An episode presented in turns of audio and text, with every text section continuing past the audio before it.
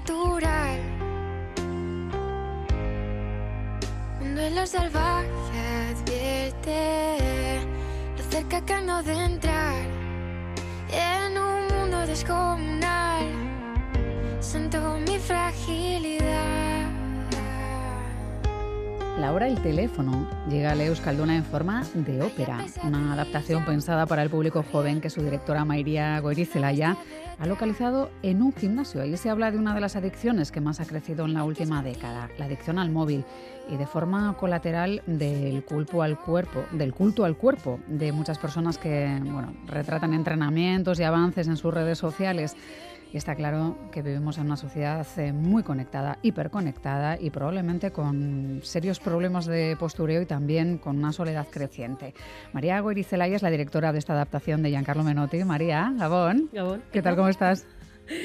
Contenta. Bueno, me alegro, contenta, agotada, una, una mezcla entre Sí. todas estas cosas, ¿no? Sí, con muchas feliz- emociones. Feliz, ilusionada eh, y con, bueno, con ganas de, de ver qué pasa con este teléfono. Oye, ¿cómo ha sido la experiencia de pasar al mundo de la ópera, que es un mundo especialmente complejo, ¿no? O delicado para quienes no han trabajado en él normalmente. Pues en mi caso es verdad que la, he afrontado con mucho respeto por lo que supone ¿no? dar este salto a este arte eh, que para mí es nuevo y que admiro mucho porque siempre me ha, me ha producido pues eso mucha admiración ¿eh? El- el- el- la ópera no es este gran gran arte y eh, la experiencia la verdad es que no ha podido ser más bonita ni mejor He tenido mucha suerte, la verdad, de tener a Iván Martín, al maestro, acompañándome durante este viaje y, y a estos dos solistas magníficos que son Ruth González y Jan Antén. Y, eh, y estoy fascinada, estoy fascinada con ellos, con su amabilidad, con su apertura, con sus ganas, con su ilusión. Así que vengo un poco contagiada de, de toda esta buena energía para arrancar con este teléfono. Eso está bien. Tú, María, además estás acostumbrada como dramaturga a hacer adaptaciones al teatro. Esta vez es el salto a, a la ópera. Estamos hablando de la adaptación de un texto que es una obra cómica que se estrenó en el año 47, que llega al Festival Música Música y, bueno, que como decíamos, has trasladado a un gimnasio, uno de esos lugares de mucho deporte, mm, pero también mucho postureo, que supongo que es un gran mal de esta época. No sé si este es un producto que se ha preparado ex profeso para el festival y que se ha adaptado pues, para el público especialmente joven, en el formato, la duración, si es una pieza especial. Sí, sí, claramente es una pieza especial para el festival, para el Música Música. Es verdad que mm, cuando me propusieron el teléfono, eh, claro, esto se, se- se estrenó en 1947 en Nueva York y, eh, y el tema, eh, pues ya me parecía muy curioso de partida, ¿no? Esta, esta ópera que habla de la, bueno, sí, de la, de la nomofobia, de la dependencia al teléfono y de cómo un- una pareja que está enamorada, él está constantemente intentando declararse y le es imposible porque ella está pegada, colgada al teléfono, ¿no? Entonces me parecía muy curiosa. Eh, sí que es verdad que en anteriores versiones de la ópera casi siempre se hacía en un espacio más tradicional, más convencional. Y a mí me apetecía mucho eh, acercar este teléfono a, a- a lo que hablábamos ahora, ¿no? esta, esta nueva dependencia que, que cada vez es más creciente, sobre todo entre el público adolescente. Y me parecía que llevarlo, contextualizarlo dentro de un gimnasio era un lugar idóneo, porque es verdad que no es que yo sea muy asidua a los gimnasios, eh, pero sí que las veces que, que- que voy o que, que estoy en uno me llama poderosamente la atención el ver cómo la gente continúa pegada, incluso ahí, ¿no? que es un lugar al que supuestamente vas a hacer deporte, eh, a desconectar de alguna manera, a trabajar otras cosas y que además es un momento también muy precioso para eh, Dejar libre tu libre tu cabeza, ¿no? cabeza. Pues no hay manera. Y, y el ruido sigue ahí presente y esta, este, este aparatito sigue muy presente y muy pegado a toda esa gente que está ahí trabajando su cuerpo. Claro, decías en el original de Giancarlo Menotti, nos contaban la historia de esa pareja de Lucy y de Ben que, que tienen sus problemas en la intimidad sentimental por culpa del teléfono. No sé qué hubieran pensado si llegan a saber eh, esas dos almas del año 47, que hoy en día el teléfono está pegado a nuestra mano, ni siquiera hay un cable que lo mantiene firme en una mesilla o pegado a la pared como era antiguamente Claro, la fórmula, sino que lo llevamos más que en la mano, casi en la cabeza, ¿no? porque continuamente miramos sin, sin tener necesidad de hacerlo, ¿no? ya como un gesto que se ha convertido en en algo habitual sin que sepamos exactamente por qué lo hacemos.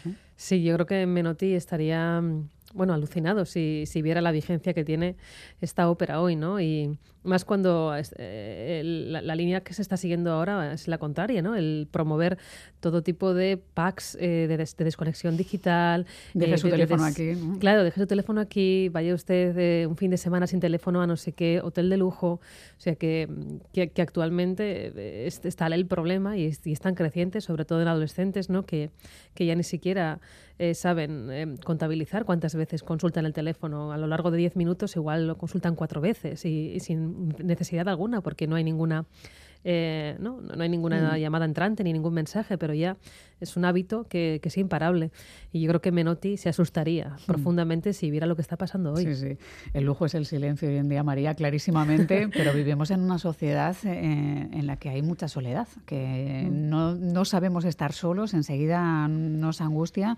Por una parte nos lleva pues, a, a estas adicciones, a esta hiperconectividad que en realidad no nos conecta con nadie, solo nos mantiene entretenidos y estamos muy solos, que supongo que de eso también habla esta ópera, ¿no? De alguna manera, ¿no? De lo solos que estamos los seres humanos cuando intentamos eh, mantener relaciones de algún tipo con otros, ¿no? Sí, yo creo que, creo que también eh, ridiculiza, ¿no? Hasta en algún momento, pues e, este afán por creerte conectado a algo que no es más que un aparato, ¿no? Y, y pasas por encima de lo que es mirar a una persona, tocarla o dirigirte a ella de forma directa.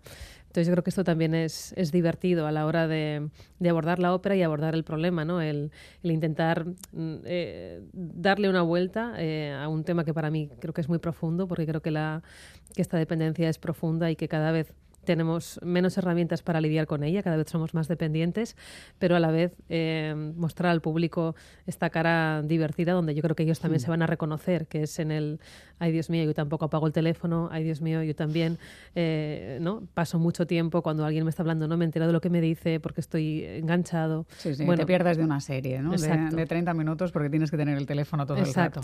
Claro, no es eh, habitual que los jóvenes se acerquen a la ópera, por eso se hacen este tipo de propuestas para que se den cuenta de que a lo mejor tienen miedo a, un género que, bueno, pues que si te dejas llevar probablemente les encante o a muchos de ellos les parezca apasionante porque lo es. Tampoco es habitual la ópera en música música. O sea que a María Goirizelaya le llegaba el, el encarguito un poco envenenado de vas a tener este proyecto, pero además tienes que romper un poco ¿no? Ese, esa línea y, y hacer ópera también en música música, ¿no? que es un doble reto, digamos, ¿no? Sí, yo creo que el reto es bonito y, em, me, parece una iniciativa fantástica que el festival se em, atreva, ¿no? porque mm. es un atrevimiento eh, y lo digo con el sentido más positivo de la palabra, eh, a, arrancarse con una producción propia de este calibre. Creo que es fantástico. Es fantástico para, para el festival, para la gente que participamos en él, eh, para abrir nuevos caminos, porque creo que siempre hay que ir buscando nuevos retos también dentro de, de, cualquier festival o de cualquier entidad.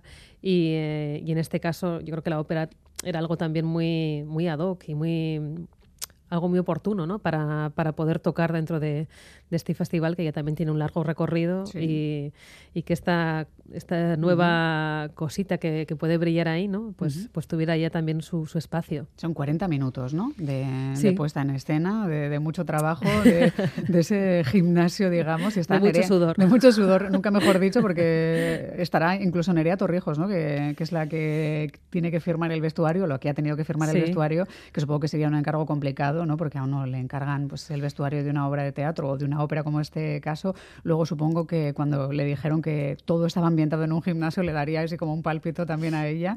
Yo creo que lo cogió con mucha diversión también. Yo creo que Nerea es una mujer... Nada que ver con lo que ha hecho Nirati, de Paulo no, no, no, no, no.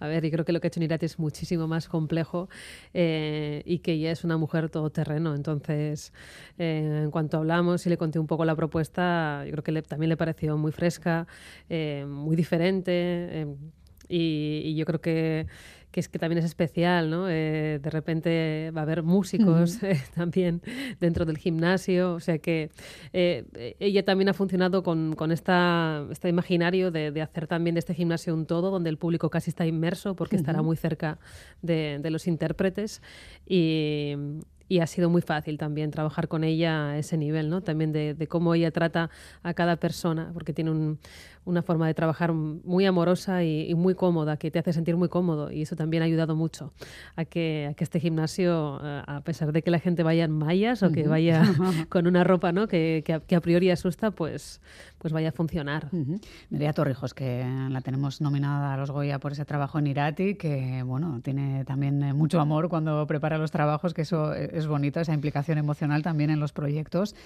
¿En qué punto está ahora mismo el teléfono, María? No sé si estamos eh, con los ensayos definitivos, con el último retoque, con el por Dios que nadie diga mucha suerte. ¿En, qué fase estamos? Porque claro, se estrena ya el fin de semana, ya, ¿no? estreno mundial. Arranca mañana el montaje de la sala eh, para convertirla en un gimnasio.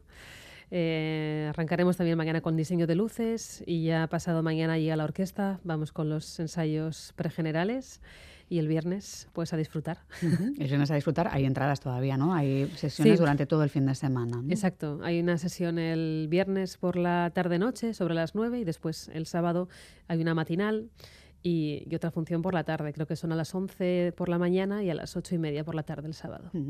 Claro, cuando alguien trabaja tanto para un proyecto que llega en el marco establecido de un festival, como es el caso de Música Música, que es una pieza delicada, uno espera que, vuele por otros lugares, que, que tenga recorrido, aunque sea pasado un tiempo. Bueno, ojalá, eh, ojalá. Es verdad que los eh, solistas están eh, encantados y, no paran de decírmelo. Ay, María, esto tiene que girar, porque, bueno, yo creo que, ellos también están sintiendo también esta bueno, esta vibración también especial y, y, para ellos también es un contexto diferente. Yo creo que ellos también se imaginaban que iban a hacer un teléfono más al uso y cuando de repente se vieron montados en una bicicleta estática o en, o en una cinta de andar dijeron bueno que no será fácil ¿eh? que, luego hay que cantar que estamos hablando de ópera no, no, no, no, ellos han, sabido regular muy bien es, eh, hasta dónde llegan y hasta dónde no pero yo creo que también pues eh, eso ha despertado pues, mucha inquietud y, y, mucha diversión. Y yo creo que también eso se contagia ¿no? que ellos están disfrutando y que eso se ve.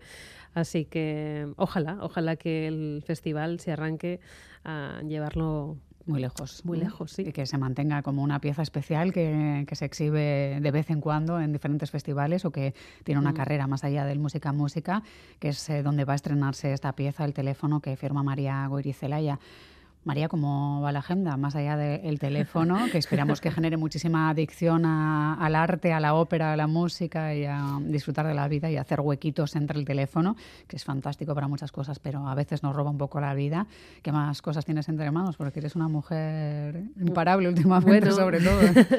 estreno el teléfono y el lunes que viene, la semana que viene, estoy volando para Granada porque estreno en mi próximo espectáculo allí con la compañía Estrión, estreno Nevenka que yo creo, si, si recuerdas... Sí, sí, recuerdo perfectamente la historia, pero bueno, recuérdasela a, la audiencia, porque yo creo que es un temazo que en, sí, es la en el escenario va a merecer mucho la pena. Una historia que conocemos todos, un caso que saltó en el 2001. Nevenka fue la primera mujer que sentó en el banquillo de los acusados a, a un alcalde por acoso y ganó el juicio. Teniendo veintipocos años. Sí, con 26 años. Fue una lucha de David contra Goliat que le, costó una vida de sufrimiento, ¿eh? porque no fue respaldada por el pueblo prácticamente, salvo por alguna mujer política que ni siquiera era de su partido precisamente. Y bueno, ahí se mantuvo firme a pesar de las mm. dificultades. Pues esta es la historia que me toca abordar ahora. Eh, los ensayos están ya también finiquitados, pero vamos a la última semana de alzado en el Teatro Alhambra en Granada y, a estrenarlo ahí. Va a ser un salto consustancial también para ti, ¿no? Supongo que una tiene que quitarse el teléfono de la cabeza eh, a partir del domingo para entrar de lleno en, en Nevenga, porque es un proyecto completamente diferente, ¿no? Pasas mm. de una ópera más o menos cómica, con mucha ironía y que tiene ganas de sacudir a una generación joven, y aquí hay que sacudirla desde el pasado para que no se repitan estas cosas, ¿no? Una mm. potencia diferente, ¿no? En esta obra. Sí, exacto, pero bueno, como en la vida, ¿no? Vamos saltando de un sitio a otro y mm. yo creo que también es muy enriquecedor, ¿no? El, tocar proyectos que sean muy, muy diferentes.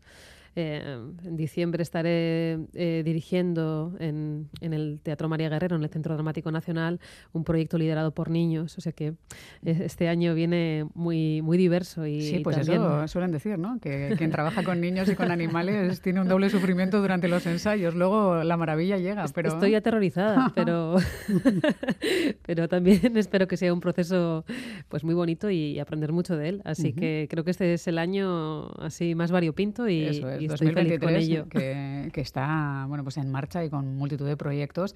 María, ha sido un placer charlar contigo, siempre lo es. Esperamos que el teléfono sea un, un, exitazo y, y, sobre todo que abra una ventana para que una generación joven que nunca ha escuchado ópera piense, oye, a ver si esto resulta que sí es lo mío, ¿no? Y, y se abran a otras producciones, ¿no? Yo creo que sí. ¿eh? Yo creo, confiamos en ti, María.